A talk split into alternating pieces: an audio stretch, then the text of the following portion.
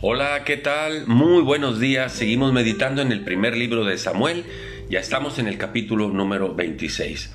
Saúl, el rey de Israel, estaba empecinado en matar a David, quien sería su sucesor, para poder Saúl perpetuarse en el trono. Y esa es la batalla que se está dando en estos capítulos que estamos en los que estamos meditando. Una segunda oportunidad tiene David para acabar con Saúl.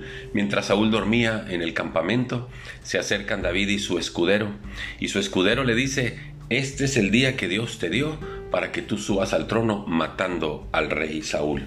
Y entonces David responde a Abisaí, que era su escudero, versículo 9, no le mates, porque ¿quién extenderá su mano contra el ungido de Dios y será inocente?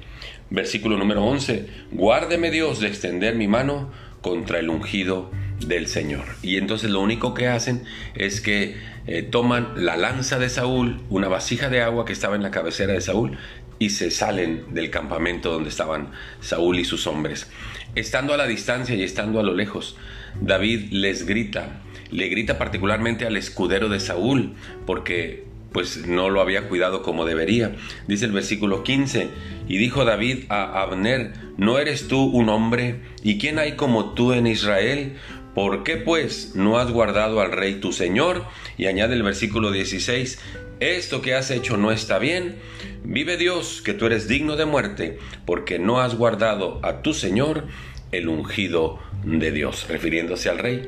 Y a la distancia empieza un diálogo con Saúl, David y Saúl, y entonces David termina diciendo en el versículo 23, el Señor pague a cada uno su justicia y su lealtad, pues Dios te había entregado hoy en mi mano mas yo no quise extender mi mano contra el ungido del Señor.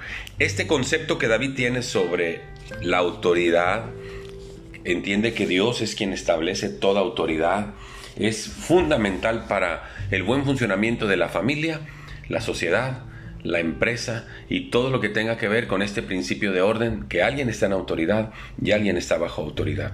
Dice Romanos capítulo 13, sométase toda persona a las autoridades superiores, porque no hay autoridad sino de parte de Dios, y las que hay por Dios han sido establecidas.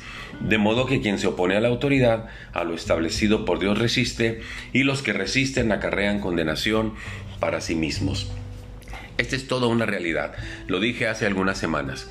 Tenemos una autoridad en familia, es a quien Dios puso como autoridad. Respetemos ese principio de orden y Dios bendecirá a la familia. En el trabajo respetemos el principio de quién es el jefe, quién es el supervisor, quién es el director, quién es el patrón y entonces Dios bendecirá la empresa. Honremos el principio de autoridad que Dios estableció y Dios nos bendecirá a todos. Muchas gracias. Que Dios les bendiga.